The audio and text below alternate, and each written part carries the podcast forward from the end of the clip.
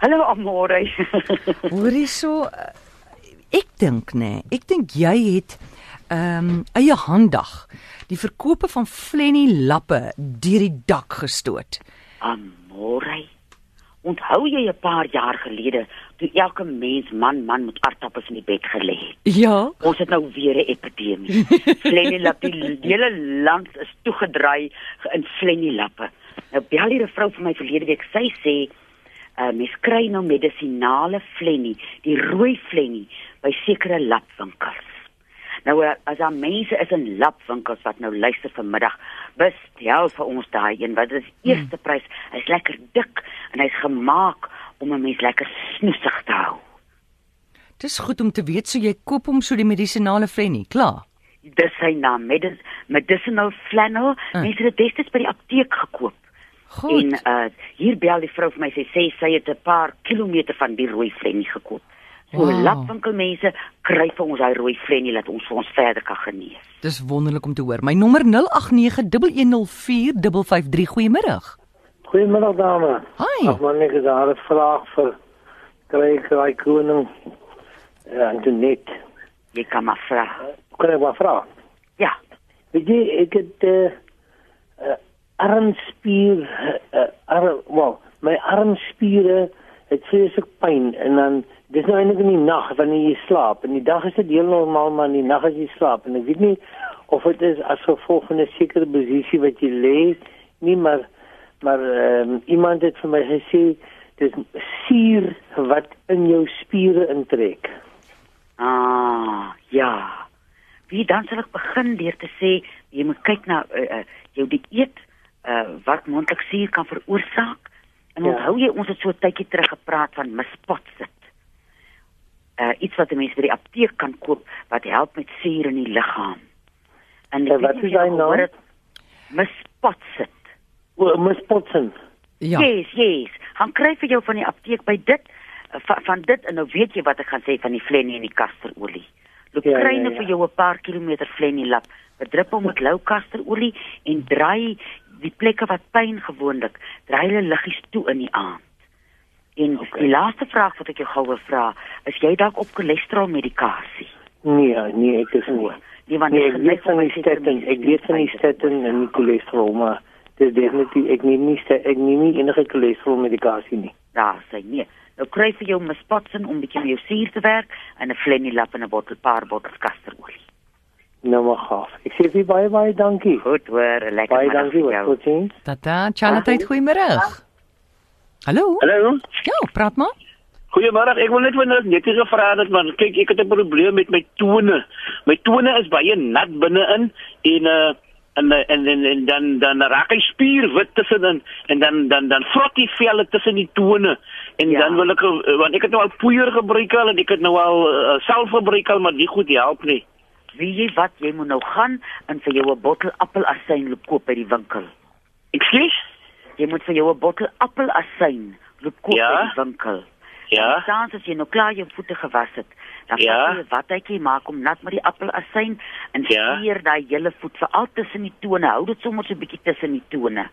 Dan ja. appelasyn gaan daai voete opdroog en dan gaan jy aan met die voetpoeier maar appelasyn is die ding wat jy wil hê vir daai tone. Sê vir my kry wat uh, kry mense by enige kettingwinkel of net by die apteek ja. of nee. Uh, kyk daar of kyk by 'n gesondheidswinkel, dan vra ja. jy, ek dink op Engels praat hulle van apple cider. Ja. Apple ja. Kry hom vir jou en begin hom gebruik. Jy sal sien hoe lekker voel jou tone. Ek sê baie dankie dat net hier. Reg hoor, tata. Dankie, totsiens. Wintershande en voete. Eina jong, nou moet 'n mens bloed, jou bloedsomloop aan die gang kry. Jy moet jou bloed eers in jou gedagte indink tot in jou by jou vingerpunte of by jou tone laat uh mens beweeg ons nou minder in die winter. Dan sal ek iets soos kaneelbol voorstel wat nie net help met bloeddruk en cholesterol nie, maar wat ook help met jou bloedsomloop. Dat jy mens dit begin drink en aan die buitekant Ek weet mense meng so twee blokkies kamfer in 'n in 'n middelslagbotteltjie hmm. uh brandspiritus en dan smeer jy dit aan dit maak die hande koel en ek mens moet versigtig wees hoe jy jou hande uh as mens nou eers wintershande het mm. dit moenie te koud of te warm kry te warm begin hy juk en sodra hy begin juk sit die spirits in die kamfer op. Maar die bloedsomloopprobleem van binnekant af kan opgelos word met kaneelbol. Goed, ons nommer 0891104553. Goeiemiddag. Goeie goeiemiddag. Uh, ek wil ek wil iets vra maar wil hy sê daai man met die tone probleem. Sit elke tweede toon af dan bly hulle droog. My broer, waarmee gaan jy loop? Ja, daar's nie baie, jy het nog baie tone. Nee, jy het nog 3 oor om te loop dan. Uh, ekstreem. Ek gaan liewer na appelasyn toe my broer. Ek sien nie kans vir daai. Ekstreem. Ekseem, Wat? ja. Ekstreem. Ekseem. Is jy op enige kroniese medikasie? Nee nee, dit is nie vir my nie. My my my seker sukkel met ekstreem. OK. Wie jy baie keer het dit te doen met spanning. Dit kan te doen hê met 'n allergie, iets wat 'n mens irriteer. Soos ons nou al baie keer gesê, het, die vel is mos die grootste orgaan in die liggaam. So iets Ja. wat van binnekant af irriteer, wys op die vel. So ek sou voorstel, uh, ek weet nie of sy al uh, toetse gehad het vir allergieë nie. Ek weet nie, ek hulle het al toetse gedoen. Sy is op sekere medikasie, ek weet nie wat nie, maar ai die arme kind sukkel met daai. Ai, sis tog. Wie jy dan sal uit die kry wat ek sal voor uh, voorstel is dasbos en klipkruie. Die twee kruie werk nie net alleenlik op die niere nie, maar hy werk veral met balans in die liggaam. Nou die Okay. liggaam is slim en die kruie weet nou waar is die wanbalans en dan maak hy stel hy daai wanbalans reg. En uh Okay. So dis dasbos en klip kry en hoe gebruik jy hom? jy vat 'n teelepel van elkeen en jy gooi 'n liter kookwater op. Maar mense moet hom lankdurig drink. Sy sukkel mos nou nie net al 2 weke met ekseem nie. So iets wat nou al 'n ruk aankom, moet 'n mens vir ten minste 3 maande aan een drink. Okay, jy, jy sê 'n teelepel van elk op 'n liter lou water. En dan Kookwater. drink jy dit. Dan Kookwater. drink jy 'n half koppie 3 keer 'n dag. Half koppie 3 keer 'n dag. Ah. So jy kan die watertjie heeltyd warm maak, so hy gaan natuurlik koud word, né? Nee. As hy afkoel, Ja. ja. begin jy hom drink. Jy gooi die kookwater op, laat hy afkoel en dan sy reg gaan drink jy. ja. Mag ek vra hoe oud is sy nou? Ah, 27. Sê en hoe lank het sy al hierdie ekseem? Hey, lank, lank. Is dit in haar gesig? Hande, hande, Hande. hande, veral. Ja. Wie jy ek sal ook tog laat iemand kyk. Partykeer is mense hormone deurmekaar is. Sukkel mense ook met die die die die die die die, die stres wat dit in die liggaam veroorsaak, wys dan op ekseem. So daar ja. moet 'n mens uh, as as dit dan die geval is, kan 'n mens iets soos kyk drie blaar en kankerbossie gebruik. Ja, sê sê is nogal 'n stresserige persoon, ek beklei met haar. Ah, uh, dat mm. ook daar's pos 'n klip kry jy jou dopa. OK, nou gaan hom vra gee. Baie dankie. Reg hoor. Goed, totsiens. Nis net iemand vra hier. Hulle sê kan nis net vir ons sê kan is daar kruie wat kan help met 'n vrou se blaas dat dit kan stewiger wees? Ja. Hy selle karmadip en kankerbossie wat die manne drink Mm. vir die prostaat. Mm. ons blaas is so 'n fyne plek en as jy nou eers die ou mense het ons gepraat van jou blaassak uit of jy sukkel bietjie met beheer Ja. dan drink 'n mens jou kankerbossie en jou karmadip vir 3 maande en dan los jy hom 'n rukkie dan gaan jy net aan met die kankerbossie en dat 'n mens versigtig omgaan met jou blaas ek is spesifiek bewus by blaas moet nie koud kry nie ek sal nie teen 'n koue in die veld uh, gaan sit ek altyd op 'n warm plek of sommer op die grond in plaas van op 'n klip of in 'n trek sit of met jou rug teen 'n koue muur sit Mm. Dis allerlei dinge wat die blaas laat skrik. Goed, goed. Iemand sê hierso, liewenis, ek is groot oorgewig, brand van sweet onder my seksies. Ek het al alles probeer. Help my. Ja, eerstens gaan ek die gewig aanspreek met iets soos 'n uh, 'n bergpatat wat die metabolisme stabiliseer en dan dieselfde appelasyn uh wat het- mens kan dit oor jou hele liggaam gebruik. Mm. Sal ek saans na elke bad het my watjie maak en oral die plekkies wat oorhang gaan ek uh, met appelasyn besmeer. Goed. En uh, as sy sê sy het o ja, sy uh, lyk my nie, lyk my haar groot probleem is dit is die die die die die die sweet wat brand. Sy wil nie gewig verloor nie of dink jy sy wil gewig verloor deur hierdie vraag?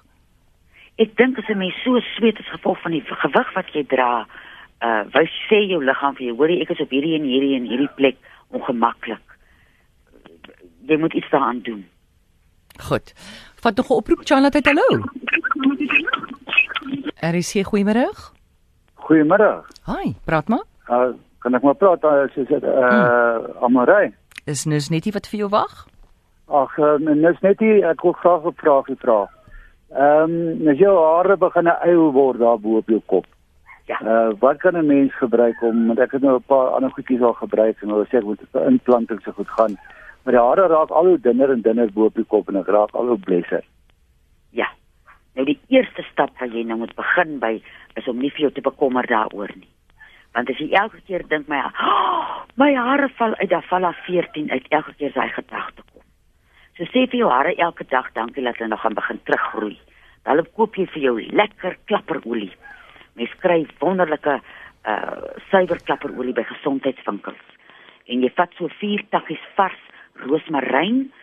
Uh ek sal so hoeveel klapperolie gaan ek vat 'n halwe uh, 'n drie kwart koppie en vir die vier takkies sit in 'n pannetjie en braai hom so liggies uit soos die uh, roosmaryn begin droër braai, dan haal jy hulle uit en dit masseer jy in jou kopvel in. Jy gaan okay. sit stil en die, as jy so masseer oor jou kop wel dan help dit met jou bloed om bloed te voer na daai plek toe en spanning in oor wat gaan gebeur as ek nou heeltemal pan raak en al my hare verloor dat mense hare regtig uitval. So gebruik nou die klapperolie en die roosmaryn, dan weet jy nou jy doen iets daaraan en dan hou jy op vir jou bekommer. Ek gaan ek gaan dit probeer want jy 'n bos hare het. ja. ja, definitief. Maar weet ek ek bel namens by Seun uh. want uh, hy is nou wat hy is nou 26 en on, in ons familie het ons iemand wat bles raak en hy wat bles is die en sy haar begin so ou raak nou dat hy sê my kwalik helper vir hom. Dis ek ek gaan nou eendag bel. Mm. Ek kry op nee, van vader van luister ek maar bietjie na julle. Sê vir hom as hy hare dan nog altyd uitval mm. van die mooiste mans in die wêreld is bles. Absoluut. Ja. ja. Ek glo jy. Ek weet dit is net die ag baie baie dankie so jy sê is roosmaryn en klapperolie, né? Nee? Yes. En dit het mekaar sit. Nee, ek kry dit self. Ag baie baie dankie hoor, môre verder. Dankie. Totsiens. Antoinette. Hallo. Ek hoor jou. Is jy nog daar? Ek. Hoorie, ag dankie man, dit was nou lekker. Dankie vir die lekker gesels en julle moet 'n lieflike week hê môre.